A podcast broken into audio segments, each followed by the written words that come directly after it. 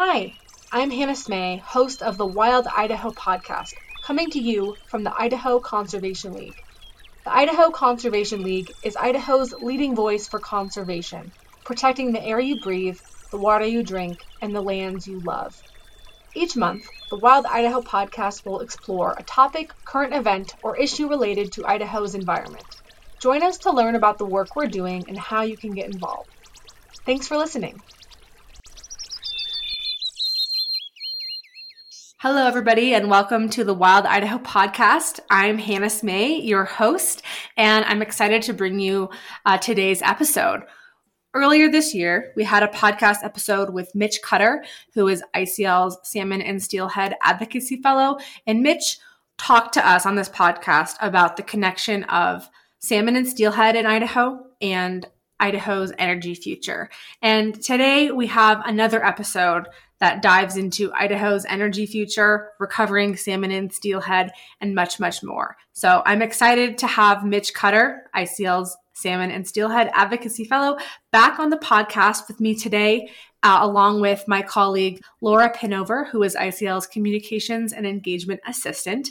And we're going to have a conversation today all about Congressman Simpson's Northwest in Transition concept or proposal that was released um, in, in February about restoring Idaho salmon and steelhead and charting a new path for the future of the Pacific Northwest. Um, hello, Mitch. Hello, Laura. Thanks for joining me today. Yeah. Hey, Hannah. Happy to be here. Hey, Hannah. Thanks for having me. Well, thank you both for joining me today to talk about this really historic, critical, essential issue.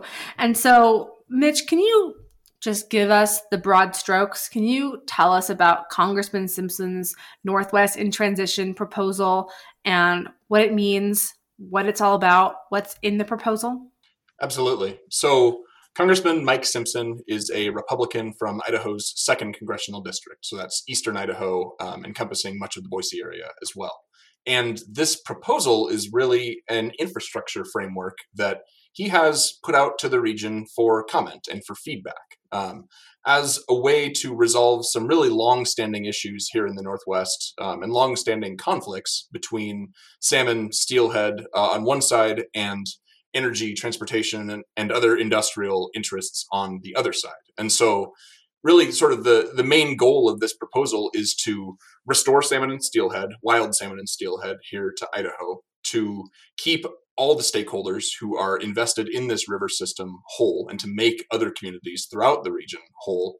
And then finally, to, as he says it, end the salmon wars, um, end this decades long conflict between these interests, uh, and move forward into uh, uh, sort of a, a, new future for the Northwest. And so when we look at this proposal, really, it, it encompasses a lot of different things. So, energy, transportation, river restoration, water quality, recreation, communities, and general fish and wildlife and cultural recovery are all part of this uh, this proposal. Wow, Mitch, that is quite a lot, and it's very historic and honestly very exciting. Will you tell us, you know, what the biggest deal is? What is the most important aspect of this proposal? Sure. So ICL really supports this proposal because it touches on each and every one of our four major campaigns that we have going on right now. Um, ICL's goal is to restore abundant wild salmon and steelhead to Idaho so that they are both ecologically and economically significant. And this proposal gets at that by breaching four dams on the lower Snake River. And so that's a big deal to us. Um, and of course, what's also paired along with that is making sure that all of the affected communities and stakeholders are kept or made whole as a result of that action. And this proposal certainly does that as well. And through doing that, it really does step into our other campaigns too. Uh, public lands, uh, climate fighting climate change, and cleaning up the Mid Snake River are also all significantly impacted by this proposal, and so that's why ICL supports it.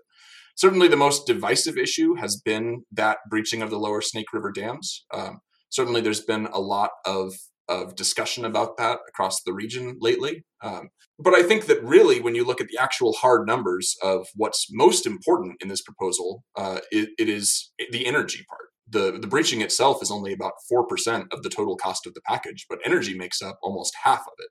And the focus of that energy investment is to replace the services of those four lower Snake River dams so that the energy systems of the Northwest are continuing to operate uh, uh, reliably and affordably for the customers who depend on them so that energy so that electricity continues to flow to millions of households all across oregon washington idaho montana and further um, and this package really this proposal really does that by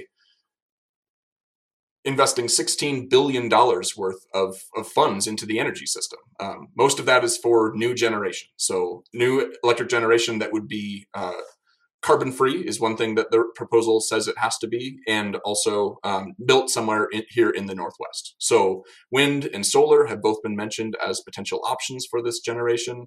Batteries could be paired with those systems. And then there's some other ideas out there as well, like pumped storage hydropower um, as another potential source of this power.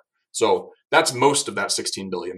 But then there's some further investment that's also put into the transmission system. So, how this power actually moves around the region. And I think that we've seen over the last year in both Texas and in California that transmission is important and be, the ability to move power from one place to another with flexibility is important. And so this sort of investment is big for the Northwest grid to make us more resilient to the effects of climate change and to the kinds of weather events that we can expect in the future. So, Mitch, at the beginning, you talked about how Congressman Simpson's Northwest in Transition proposal seeks to make all communities whole, right?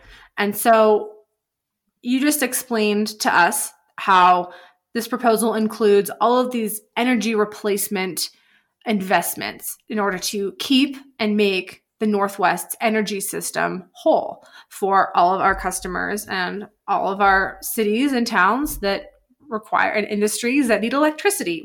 But what other parts of this proposal are designed to keep communities whole that might be impacted by, say, breaching the lower four Snake River dams? And how does this proposal specifically address that and uh, take care of those communities, those industries? Yeah. So, so I think that one of the biggest sources of resistance to this dam breaching concept over the last years and decades has been from the agricultural community. And that's the ag community from western Idaho, kind of in and around the town of Lewiston and Grangeville, and also in southeast Washington, sort of around this lower Snake River corridor where these dams exist.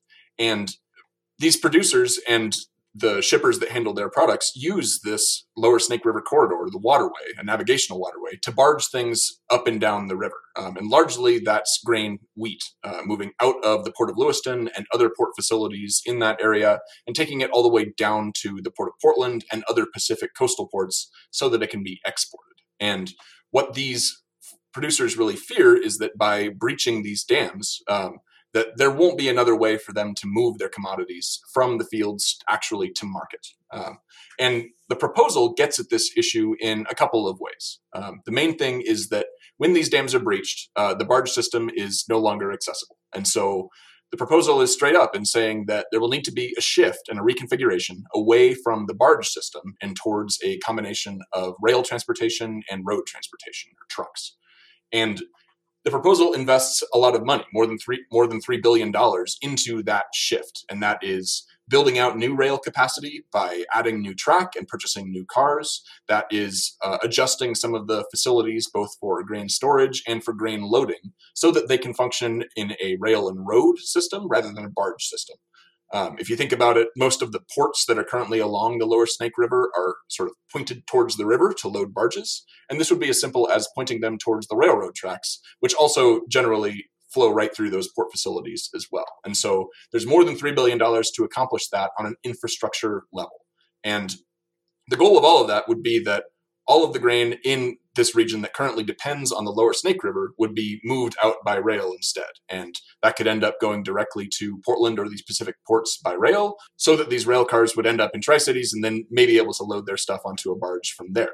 Um, and so, from an infrastructure perspective, that's how the proposal gets at this problem. The other problem that producers mention a lot is the idea of being captive shippers. And what that means is that once these barges are no longer available as a method of transportation, rail is really the only uh, economic way of transporting these commodities at that point. Um, road trucking by or, uh, transporting by truck is just not economic. It's not even comparable to rail shipping rates generally. And so, what these producers fear is that the railroads, once they have a monopoly on that situation, will uh, increase rates by quite a bit, up to 50% even, um, is sort of the worst case scenario for a lot of these producers. And so, what Congressman Simpson has said in a pretty remarkable idea is rather than using some of these funds that are currently allocated towards infrastructure, let's invest them instead. And let's invest them into a fund that will continue to revolve and continue to provide an annuity every single year um, after these dams are breached so that there's a subsidy for some of this uh, for that increase in price on transportation and what that looks like basically is that uh, somebody in Grangeville might pay one dollar per bushel to get their wheat from Grangeville out to the port of Portland, and in this worst case scenario, that might add 50 cents to the total of that for a total dollar 50 of shipping cost. And what Congressman Simpson is saying is that under his idea, that 50 cents would would be made up in, in a subsidy to the farmer so that their shipping rate actually remains exactly the same and they uh, get a better price on their wheat in the end. Okay, so thank you for that deep dive into the agricultural transportation system, Mitch. I appreciate um, you know you going into detail on that. Um, you know, on our previous podcast about our salmon and steelhead work, we talked a lot about the Bonneville Power Administration and that they are a key player in administering the electricity that is currently generated by these four lower Snake River dams. And so I'm curious if you can share with our listeners how the Bonneville Power Administration would come out uh, or could come out of uh, of Simpson's proposal?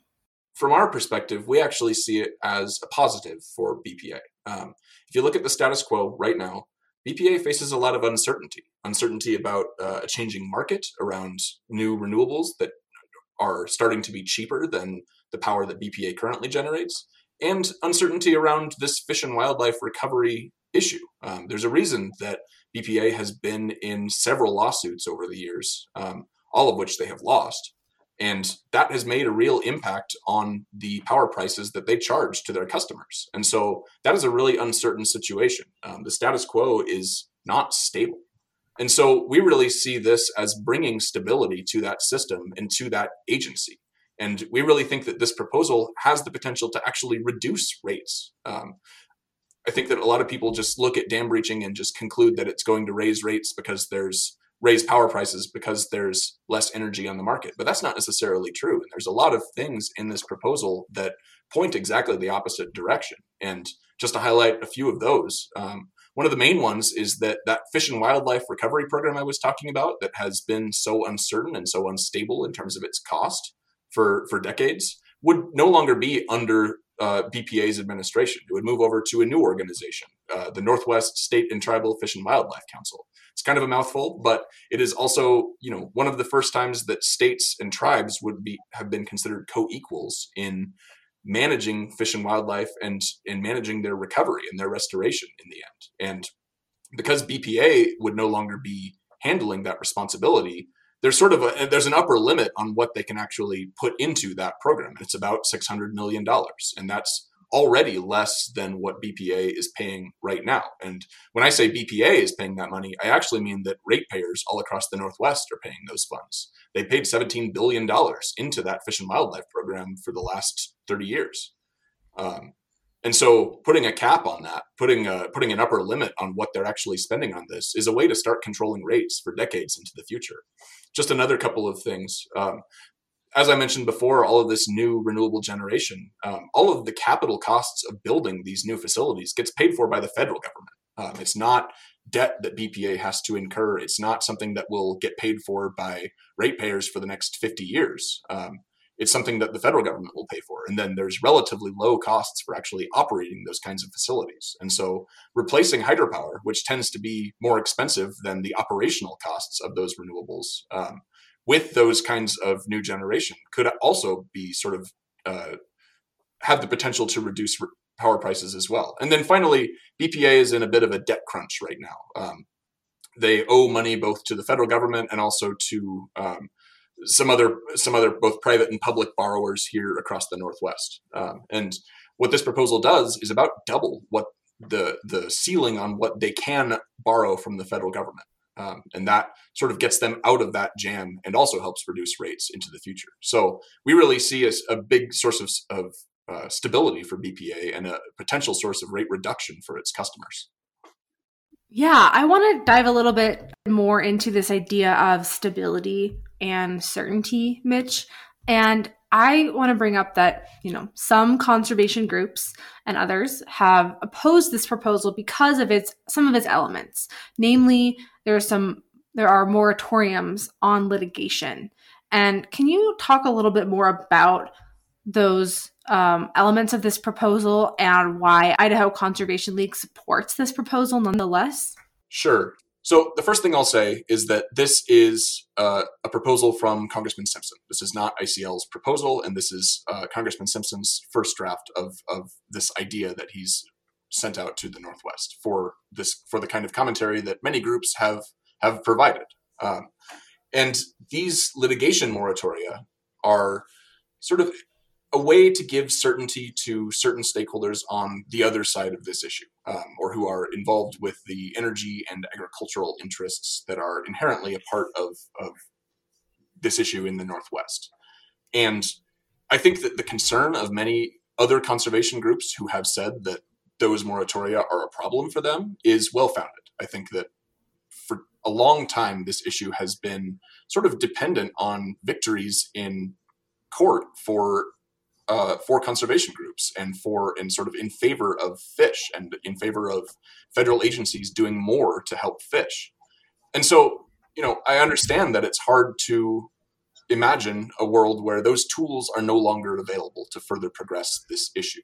Um, and this is Congressman Simpson's way of ending the salmon wars, as he calls it. And he sees the salmon wars as this cycle of litigation. Um, and so he's trying to put a stop to that. I think that it's disappointing to hear from some conservation groups that these kinds of moratoria are complete non-starters. Um, again, I think the concern is well founded, and, and we want those concerns to be heard by both the Simpson office and other elected leaders here in the Northwest.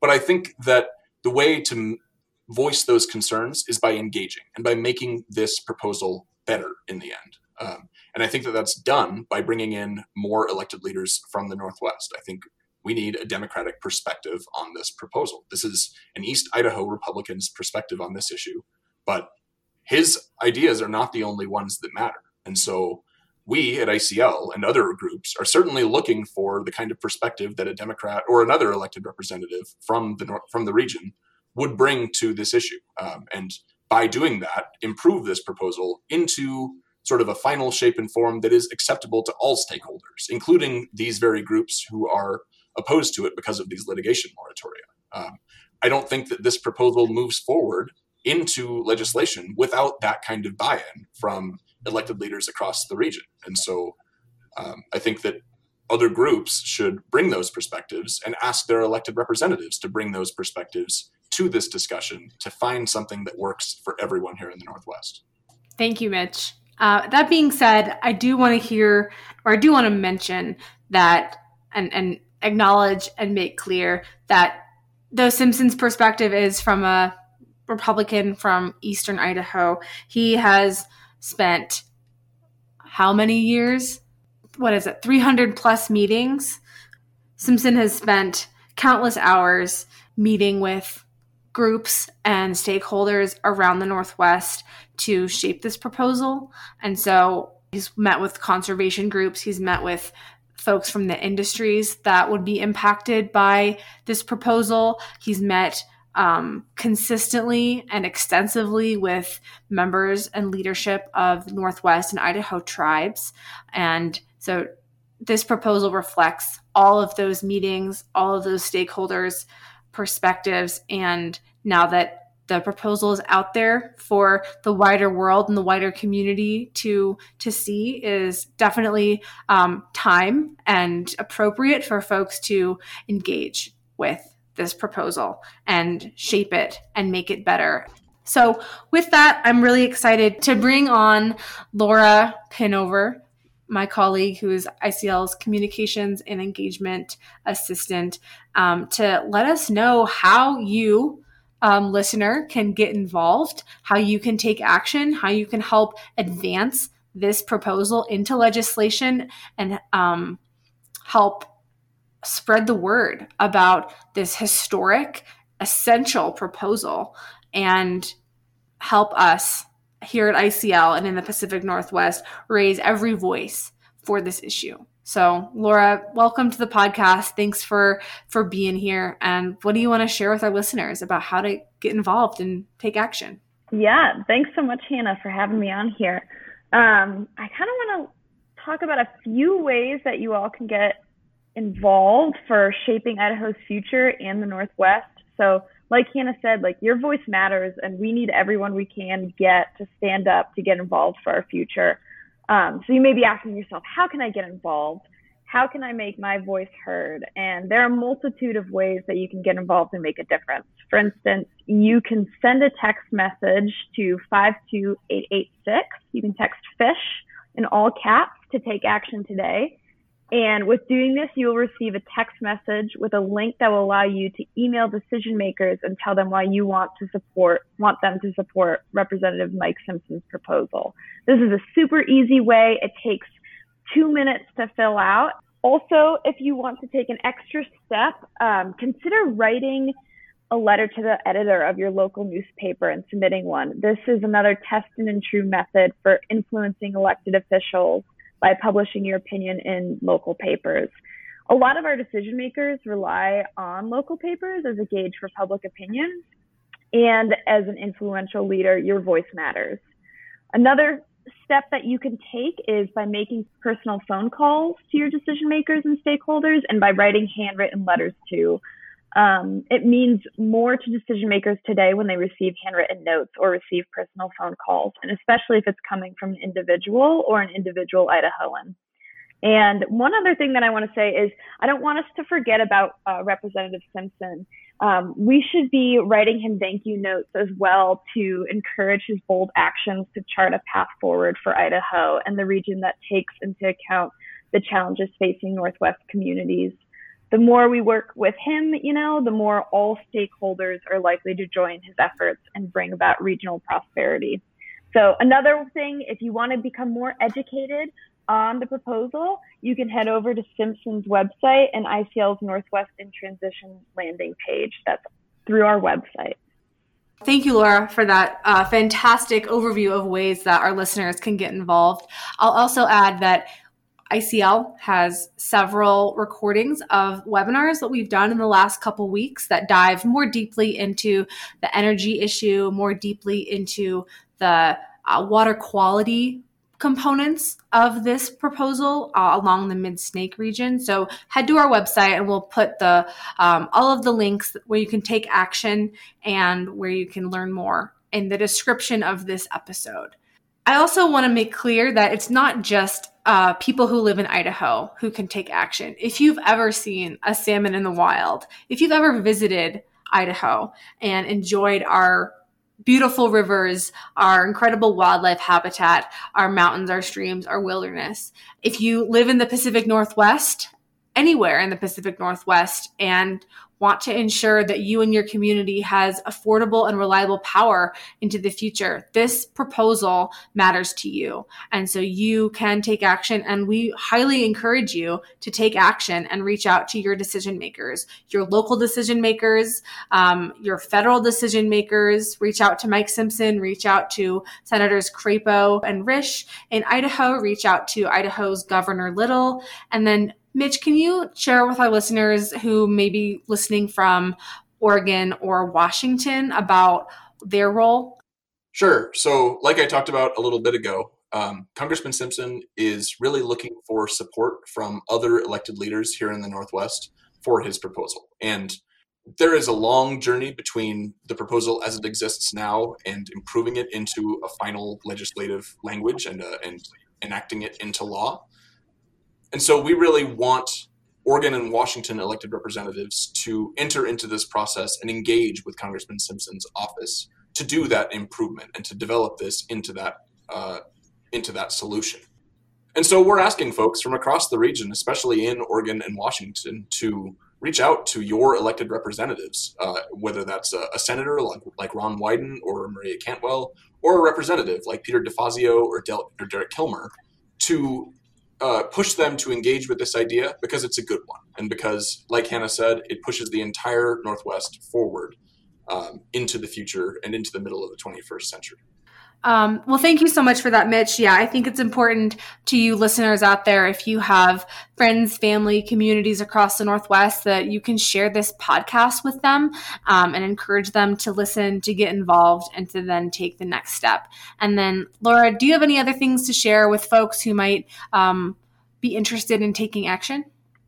Yeah, Hannah, just one last thing. Um, if you all out there want to host your own socially distanced letter writing parties or backyard letter writing barbecue parties, please reach out to Hannah or myself. Um, our emails will be linked in with this podcast, and we'd be happy to send you postcards, stamps, envelopes, and any other materials or resources that you will need to make your letters to decision makers happen. Um, or also, if you want to run your LTEs by either of us, um, feel free to email them as well. Yeah, absolutely. We here at ICL are um, have so many resources to offer to folks who are interested in in getting involved and taking action. And Laura and I are always happy to help brainstorm or workshop your letters to the editor, your letters to decision makers, or help you practice what you're going to say on the phone if you call them. So we are um, available and really excited about helping you all take action.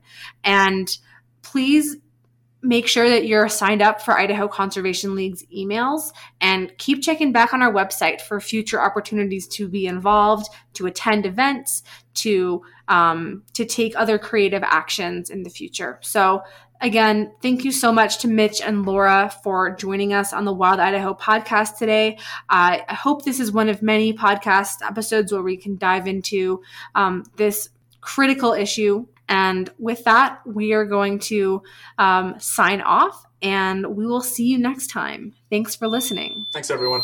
Thanks, Hannah.